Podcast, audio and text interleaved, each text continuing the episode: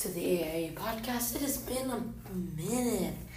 Most podcasters do it once a week. I do it, tried to do it daily. Uh, so I was on my flight like two days ago, three days ago, and then I've just been in quarantine for the last two or three days. So I'm sorry I haven't posted. Just gotten settled for a little bit. I'm getting out of quarantine in like six days or five. I don't even know. Time is is time, and I don't like it.